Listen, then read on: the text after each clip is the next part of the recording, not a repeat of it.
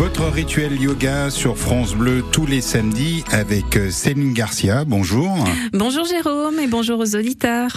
Quel est le thème abordé aujourd'hui? Ah, aujourd'hui, on va parler des allergies saisonnières. Je crois que cette Là, saison, hein, oui, comme on dit. hein. On est en plein dedans.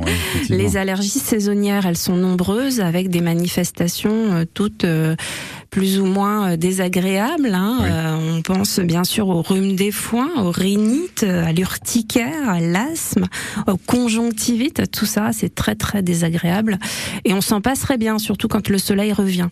Donc, euh, bah bonne nouvelle, le yoga peut vous aider Ah bon sur ce coup-là. Ouais, bah oui. hein. Euh, donc, il faut rappeler quand même que les allergies, euh, les maladies allergiques euh, représentent quand même la quatrième affection au monde. Hein. Mm. Touche un Français sur trois et, euh, et l'OMS le dit lui-même, ils sont pas très po- positifs euh, sur euh, ces chiffres-là, puisque eux, ils prévoient qu'en 2050, une personne sur deux sera allergique. Ah oui, donc ça Donc va augmenter. Ouais, ça va augmenter et euh, bah, avec la pollution, Oui, avec oui. euh, la dégradation de la qualité de l'air, etc. Mm, mm. Donc euh, les manifestations physiques, euh, elles sont très handicapantes au quotidien. Ça a pas Ouais, l'air comme ça, mais ça engendre beaucoup de fatigue, de problèmes de concentration. Donc euh, voilà, tout ça, c'est euh, c'est- c'est pas très agréable et on va essayer donc du coup d'y répondre. Alors comment on va y répondre avec le yoga? Eh bien avec tous les exercices respiratoires qui sont nombreux en yoga, euh, qui s'appellent le pranayama. Le pranayama, c'est une méthode. Donc prana, ça veut dire le souffle, hein, c'est sa respiration, c'est son souffle vital. Et yama, ça veut dire le- la maîtrise et le contrôle. Donc vous l'aurez compris, c'est très clair. On va maîtriser sa respiration et sa façon de respirer pour la coller à nos besoins. Mhm. Donc ça agit aussi bien sûr sur la gestion des émotions, notamment des émotions oui. fortes. Mhm.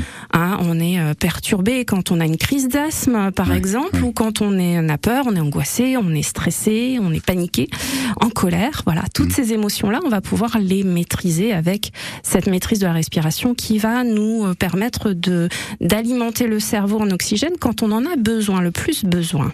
Donc la première euh, des méthodes, ça va être de de calmer l'anxiété, de se calmer, de se concentrer sur sa respiration et on va pouvoir avoir une véritable action dessus. Donc le petit rituel que je vous propose, c'est un pranayama euh, vraiment très très important yoga, ça s'appelle Kapalabhati Mhm. et ça veut dire le souffle, le souffle de la forge. Donc comme un soufflet de forgeron, on va activer notre respiration. C'est une respiration forte qu'on considère comme un kriya. Alors un kriya, c'est quoi? C'est une, ça veut dire action, pratique, rite et cérémonie, et ça sert à purifier l'organisme. Il y en a plusieurs en yoga. Donc Kapalabhati, c'est un kriya. hein.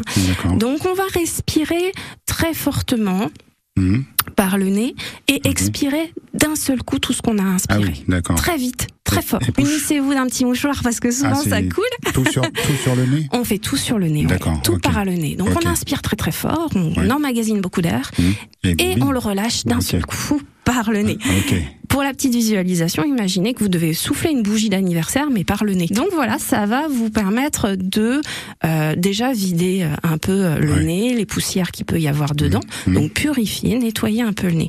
Il y a un- une autre pratique qui s'appelle le Jalaneti, et là c'est une douche du nez. Vous connaissez sans doute les sprays qu'on Oui, vend en pharmacie oui. qui nous nettoient le nez. Mhm. C'est parfait parce qu'on va enlever tous les pollens, toutes les poussières et tout ce qu'il y a dedans. Donc, euh, rituellement, en yoga, on va utiliser une eau qu'on va saler. Oui, vous pouvez utiliser aussi du sérum physiologique que vous allez faire passer dans une narine, pencher la tête au-dessus d'un évier pour que l'eau, elle vienne Ah oui. passer dans l'autre narine et bien nettoyer comme ça les conduits, euh, le conduit nasal. Et euh, comme ça, vous allez pouvoir mieux respirer et éviter les allergènes.